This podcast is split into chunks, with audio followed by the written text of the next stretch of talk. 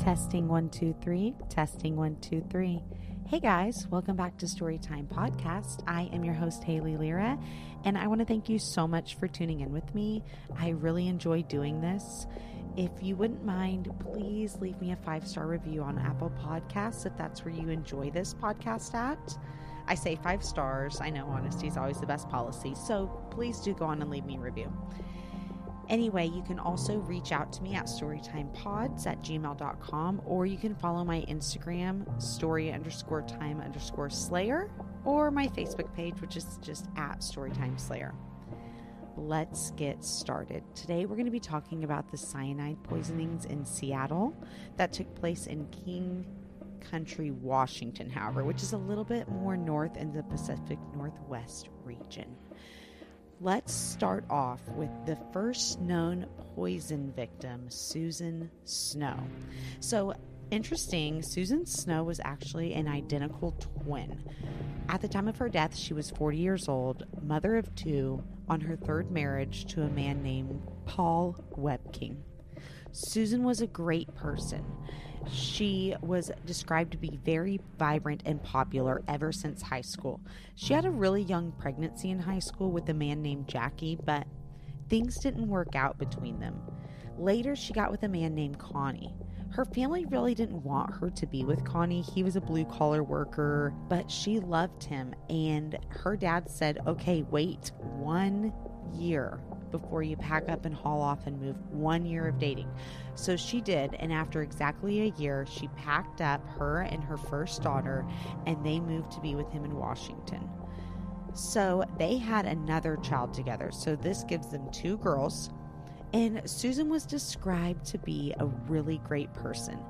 People really liked her, but oh my gosh, you guys, she was a flirt and she was a cheater. She had several extramarital affairs.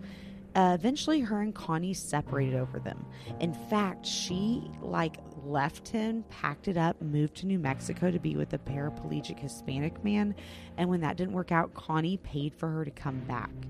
Connie said that he loved Susan so much and maintained that she was always enough for him. She made him feel super special and would even dote on him but he wasn't enough for her. It's like she couldn't help it. They did eventually divorce after several years of being separated, and then Sue was introduced to Paul Webking. Her youngest daughter, Haley, she actually saw Paul with her friend. It was her friend's dad, and she had the idea of introducing him to her mom he wasn't in the circle of men that Susan had begun to show interest in and date. She had begun to date like more doctors, lawyers, and prestigious people as she worked her way up the ladder at the bank. And he was a truck driver, but they were described to be really happy together, and that his really laid back personality kind of counteracted her personality being a bank manager, she had to constantly be pleasant at work. And Paul said this sometimes just really took it out of Susan, and she just wanted to like kick back. And that's kind of how they worked out so well together, although they were not quite the perfect match. So that's a little bit about Susan. Now the day Susan fell ill was June 11th around 6:30 a.m. 1986.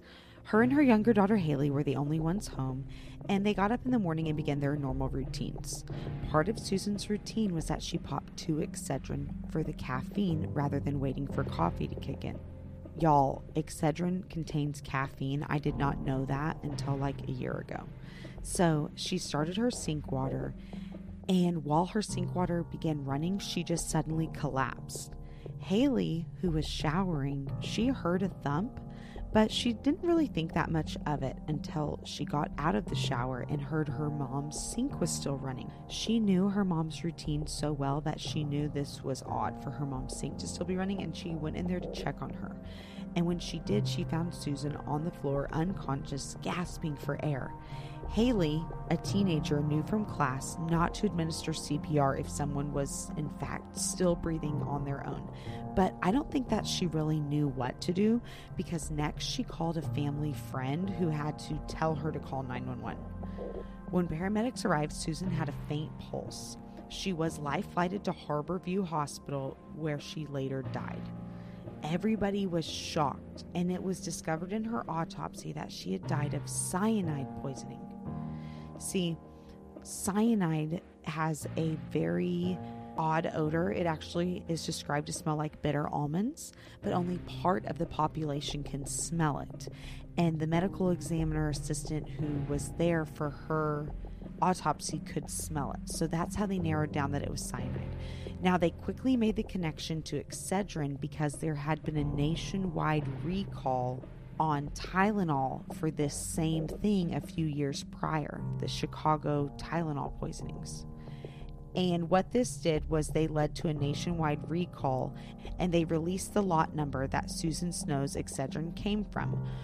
It was so heavily publicized, and it also came with a $300,000 reward for any information. Initially, everybody thought Paul did it. Paul was literally living everyone's worst nightmare, y'all, because he didn't do it. He was being accused of murder, and he actually looked guilty.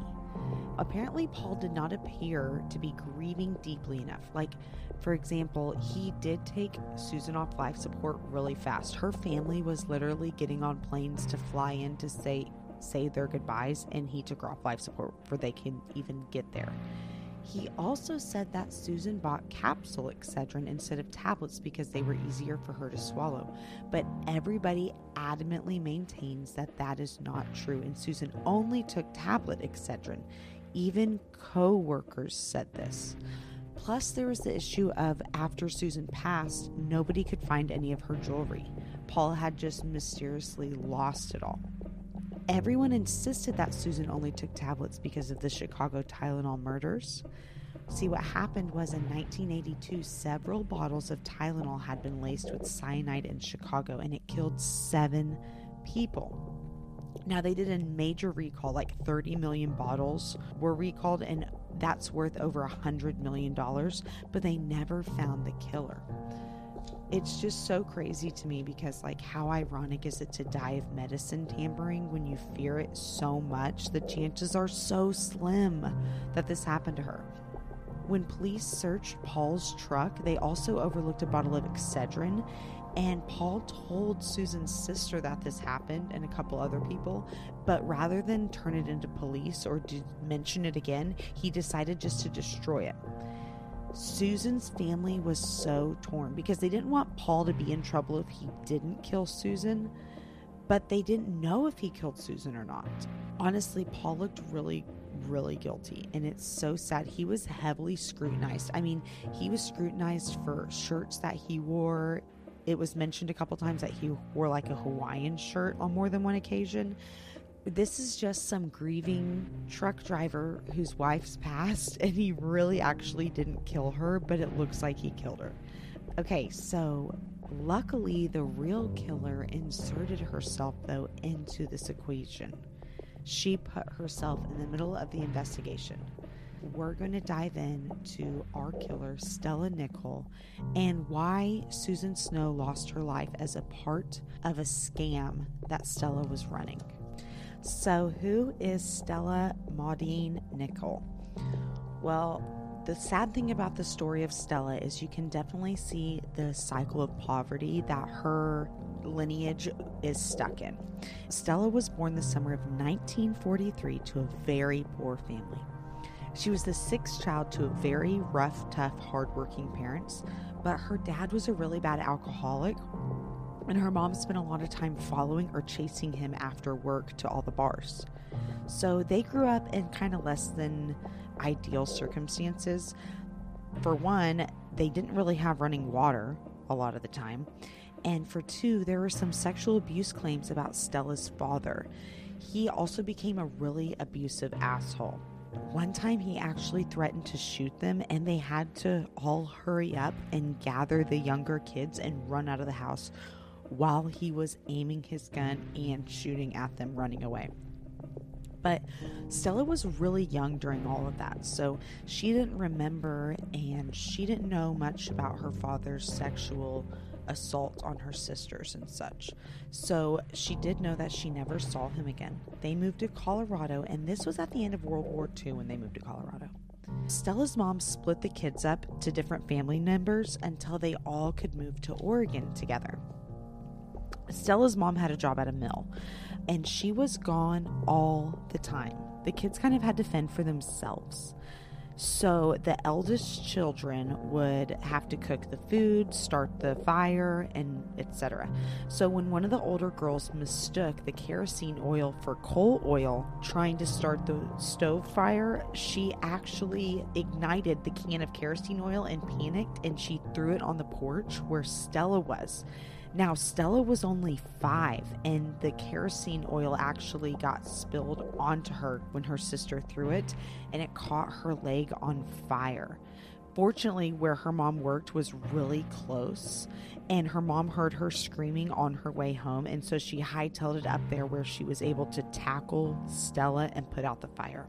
It was a pretty bad ordeal, though. Stella had to get skin grafts and was in the hospital for a while. Later, Stella's mom did remarry, but it was a repeat of her first husband. He was a mean drunk who would beat her mom up. Despite this, though, they actually had a new baby brother. Her mom had a baby with this man.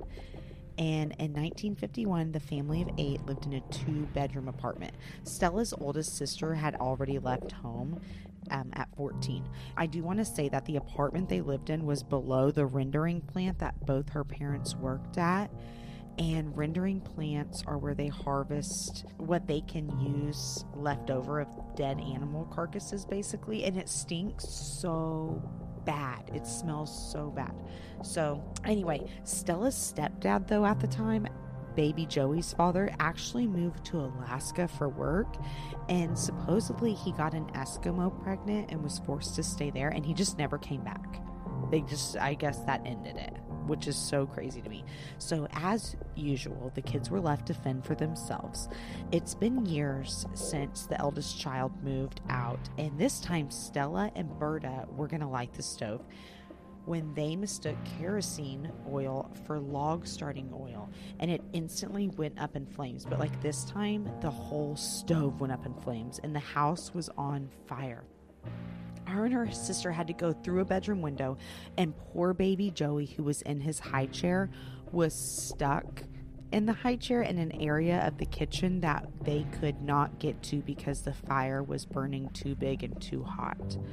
Now, they tried to get him, and everyone suffered severe burns from it. They tried to hose it down from the outside while they waited for help, but baby Joey did not make it out of the fire. So, so far in little Stella's life, she's had a really hard life. The kids moved around all the time while her mom looked for work, and they even like would move into hotels for periods of time. Stella became very sexually active at a really young age. She acted and looked way older than she was. She was very voluptuous and matured as a preteen and teen very noticeably. She was a hottie and she was a wild child. She got pregnant at 15. Now, she said that she got gang raped by her ex boyfriend and his friends in a very brutal sexual assault. Apparently, she went over to her boyfriend's house, and when his mom left, he invited some friends over and they bound her hands and feet and gang raped her. Later, when this boyfriend found out she was pregnant, he tried to force Stella to be with him, and she basically told him to piss off. She refused to have anything to do with him, and he never came around again. Stella did see. She, I don't think that she really tricked a boy, but she did get this boy named Ricky to say that he was her baby daddy, and she had her baby Cynthia. So it seems more likely that Ricky knew he wasn't the father but didn't care and he was going to act like the, the father of baby Cynthia. That is the baby that Stella had October 1959. Little baby girl. Ricky promised he'd marry her when he was legally old enough to not need his parents' permission.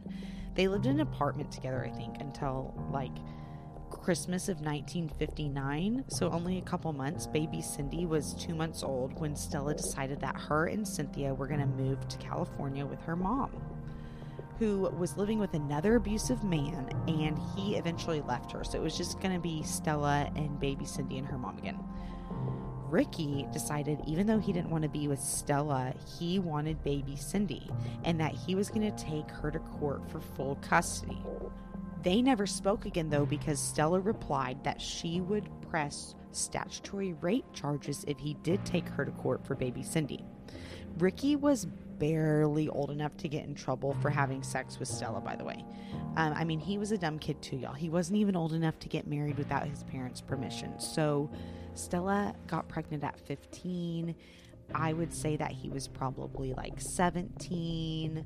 Um, we're in a, like a very small area of gray. You know what I mean? The story's not clear. So after that, Stella stayed with her mom, who took care of baby Cindy a lot while Stella partied on. Stella continued to be very promiscuous and she became pregnant again in the summer of 1962. She was only 18, y'all. With her mom barely able to take care of them three, meaning herself, Stella, and baby Cindy, she convinced her to put the baby up for adoption, and it was actually a secret. Um, Cindy never even saw the baby after she delivered him, and they told everybody that she had a stillborn. So, like, for 30 years, not even her sibling knew that that baby did not come out stillborn, that she adopted the baby boy out. So, party girl Stella then met Bob Strong, and he was infatuated with her. She was sexy, she was strong but soft and argumentative, very queen bee material. They married in 1964. Little Cindy was five years old. Stella was a stay at home. Stella was pretty much always a stay at home. She couldn't really keep a real job. Many people think that she probably prostituted. Stella was, though, a really kind of strict mom. Um, like, Cindy wasn't allowed out of bed until Stella woke up and got out of bed herself. She was also really selfish and not a very good or faithful wife. Bob looked the other way for a long time. He said that he'd wake up and Stella would just be like gone in the middle of the night. And she always had these like really crazy lies and excuses. So, him being a really passive person, he just let it go. He was kind of convinced that she was a nymphomaniac or something because he said she just couldn't get enough. November 4th, 1966, they had a baby together, baby Leah. Now, Stella never favored Leah like she did Cindy, and when she got pregnant a third time, she actually had an abortion. So, like I said, Stella was really strict. Bob even thought she was really strict. Bob said that she'd want him to like whoop Cindy's butt for things he felt really bad about whooping her for. So he would even pretend. Like he would tell her, okay, I'm going to hit the bed and you yelp like I spanked you. In 1969, Cindy was in the third grade and she got mm-hmm. into her mom Stella's makeup.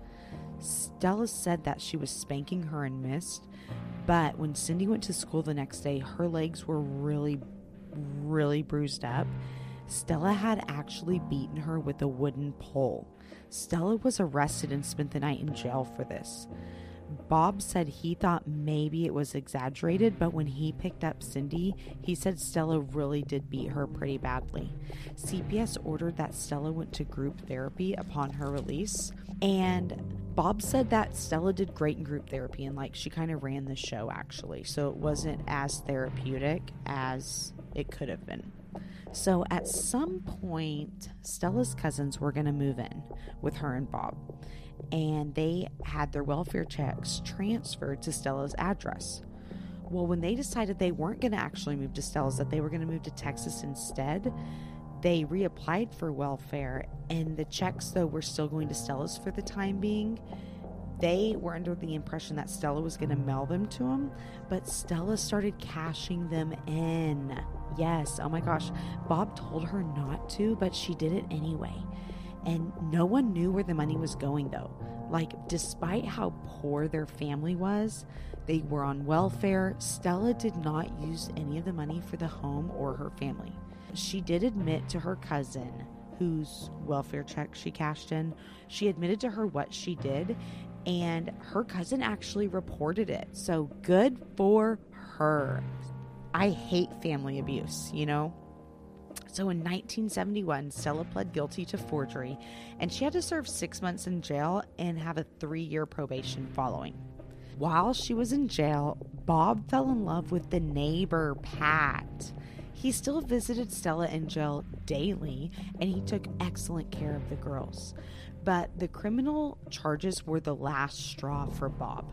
Stella tried to get Bob back, but she couldn't. He had like moved on, moved on. He even moved in with Pat. So Stella, when she got out, went back to her usual. She partied all night and was a less than doting mother. She jumped from relationship to relationship, home to home, bar to bar, and bed to bed.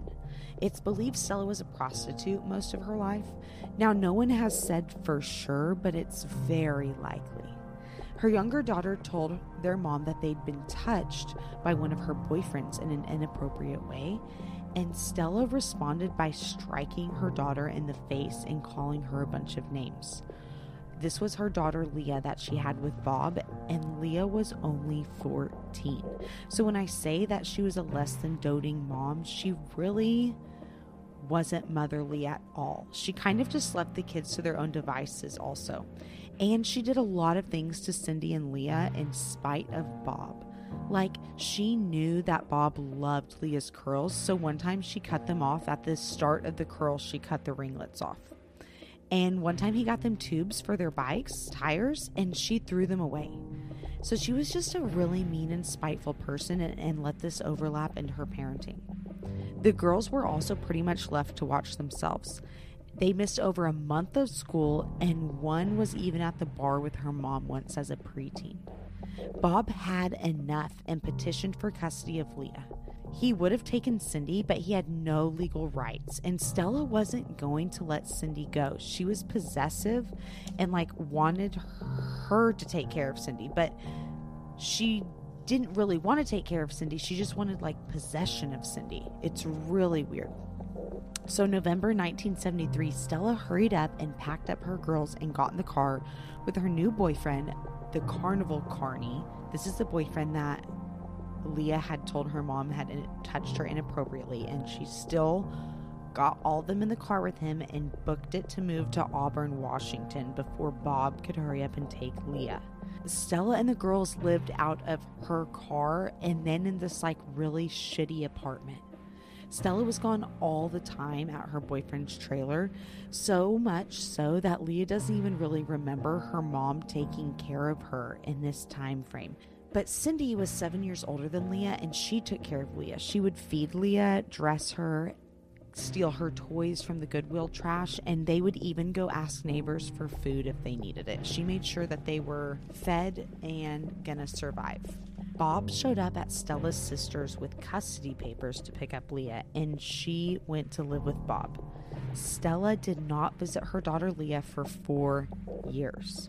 Cindy didn't see Leah either, and she actually ended up in foster care for a while until she eventually moved in with Bob, too. But she was a wild child, just like her mom. At 15 years old, she was chasing men hanging out with hookers, possibly prostituting, and acting just like her mom. It's really sad because Cindy what really was just like Stella and followed right her footsteps and Bob watched it happen and he hated it. It broke his heart. So, in the meantime, Stella continued with her couch surfing, bed hopping, and bar jumping behavior. And this is where she met Bruce Nickell in 1974. This was at a tavern in Kent, Washington. Bruce was a good worker, but he had a really bad drinking problem Friday through Sunday. This is what they did together. They would just bar hop and drink. And then on September 11th, 1976, they eloped in Idaho. For some reason, Stella hadn't been very involved with her kids throughout these years while they lived at Bob's. It was December 1978 when Stella's oldest daughter, Cindy, had a baby. By the way, Cindy was relatively young. I think she was like 15, and she had to have her baby via C section because of a herpes outbreak she had going on and she decided to immediately after having the baby get a tubal litigation because one kid was enough. And when she called and told Stella, it really hurt her feelings because Stella just kind of expressed how much she wasn't ready to be a grandma. Cindy wasn't really a good mom either. She wanted to party a lot just like Stella had.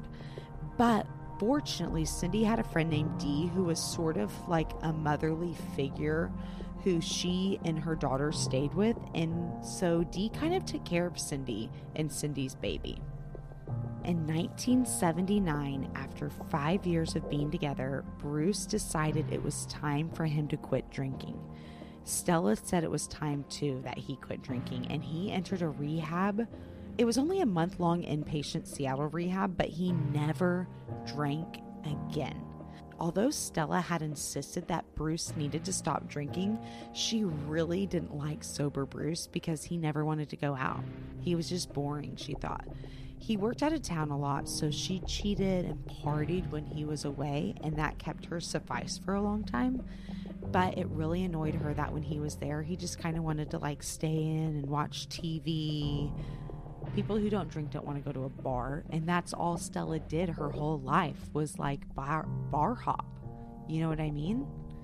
So, Bruce comes home June 5th, 1986. It was a typical day, and he popped four Excedrin like he did every day. Then he went out on the deck to birdwatch and smoke a cigarette when he suddenly came in and collapsed on the floor, wheezing. Very calmly and rather emotionless, Stella called 911 and an ambulance came. Medics said, though, like at first they didn't even know if they had the right house because Stella was so somber and calm. She didn't even seem flustered in the least bit. Bruce was on the ground, kind of seizing, gasping, wheezing, changing colors, literally dying. And Stella was very calm. She kept telling paramedics that he took Excedrin, which they didn't find relative at all to the situation. So they just kind of blew it off and were confused as to why she kept repeating it.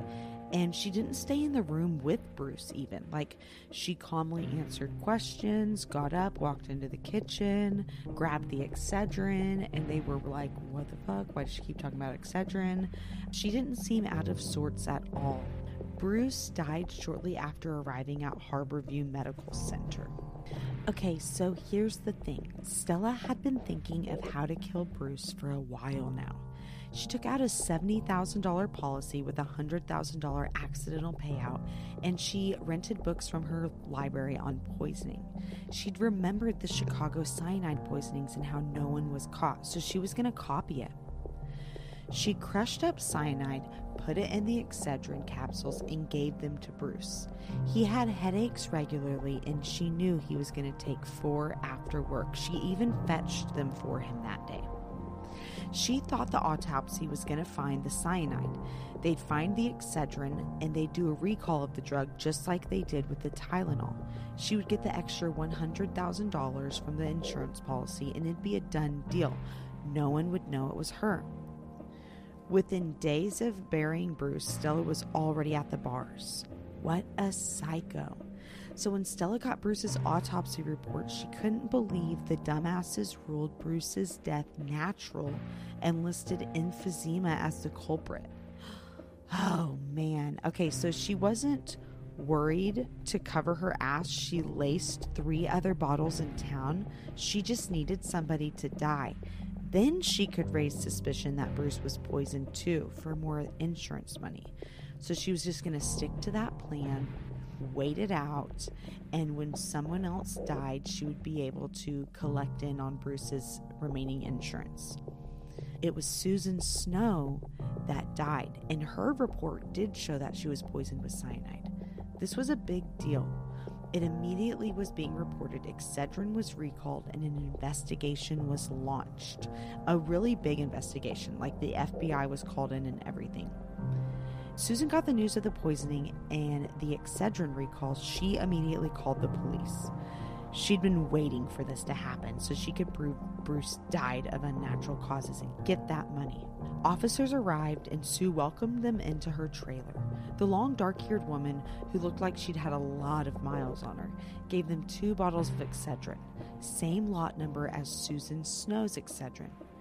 Investigators did find it crazy that of 15,000 bottles screened, Stella had two of five contaminated bottles, which she purchased on opposite ends of town two weeks apart. Like, what are the chances that she would have gotten both of those bottles? Something investigators did find was the lab analysis actually found small green crystals mixed within the cyanide. Somehow they managed to figure out it was an algae killer that is used in fish tanks. When Stella had invited those investigators in to give them the Excedrin, they remembered she had a large fish tank with angelfish in it. They tracked down where she bought the algae killer, and the clerk remembered selling it to Stella actually, and she recalled telling Stella to crush the crystals up first. Investigators knew they could nail Stella, this had to be it. They were thinking that she mixed the cyanide in whatever container that she normally crushes up the algae and she didn't clean it out all the way, or they still was residue left behind that cross contaminated. Looking closer at Stella and the life insurance policy she was about to cash in on, now totaling $175,000 possibly, they realized that Bruce's signature was forged. At this point, not only are police suspicious of Stella, so is her daughter Cindy. See, Cindy knew Stella really well, and she knew that Stella had checked out library books about poison. She'd also known Stella to make several comments about wanting to kill Bruce, and sometimes they had hypothetical conversations about it. Cindy took this information to the police. Some people think that Cindy was in on this plan to kill Bruce with her mother, but that Cindy found out she would get more money for turning her mother in than her mom would give her from Bruce's life insurance policy. Remember, there's a $300,000 reward for information. Around the same time that Cindy came forward, Stella was scheduled to go in for a polygraph, which she failed miserably. Investigators subpoenaed the library and they found that the books Stella checked out were Deadly Harvest, Human Poisoning from Native Plants, and several world encyclopedias for the letter C. I forgot about world encyclopedias, but in the letter C encyclopedias, they found fingerprints in the cyanide sections. Cindy agreed that she would testify against her mother if she did not receive the death penalty. And in exchange, Cindy did get 250,000 of the $300,000 reward. A grand jury indicted Stella on a new charge, which was causing death with product tampering. Stella has maintained her innocence, and after a month long trial, the jury was out for deliberation for five days. June 1988, though, Stella was found guilty and sentenced to 90 years. Her first possibility of parole was in 2018. She was not released and likely won't be. Her mandatory release date is 2040 but she was never charged with the specific murders of Bruce or Susan, just the tampering. This is why there's so much anti tampering things on medication now, by the way. But because she wasn't charged with those murders, if she did come up for a really early parole, they would likely come down and charge her for those murders.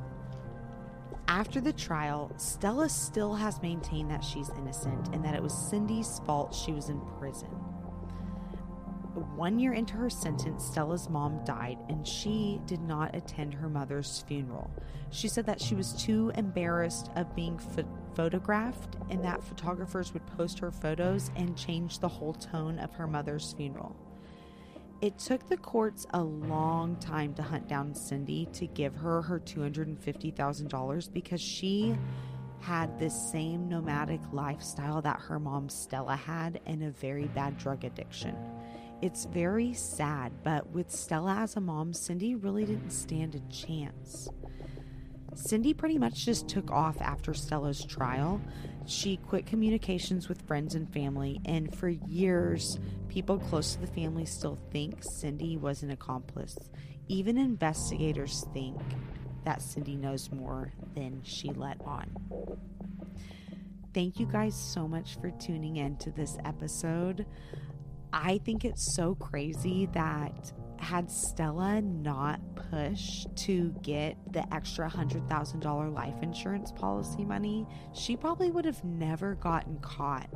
And I couldn't understand why until I looked into the Chicago Tylenol murders. It seems to me that there was way too many possibilities of where this could have started at. Plus, I don't think surveillance is what it is today. Back then, I just don't think that there was as much surveillance where you could clock in people walking in and out of stores at certain times or catch them, you know, in the pharmaceutical aisle at a certain time on camera. So, with that being said, I am so much happier about tamper proofing than I was before doing this episode. And I do think that Cindy had something to do with with the murder of Bruce. But I think that Cindy's life is punishment enough, and having Stella as a mom was punishment enough. So I feel oddly justice was served for her as well. All right, guys, I will see y'all next week. Bye.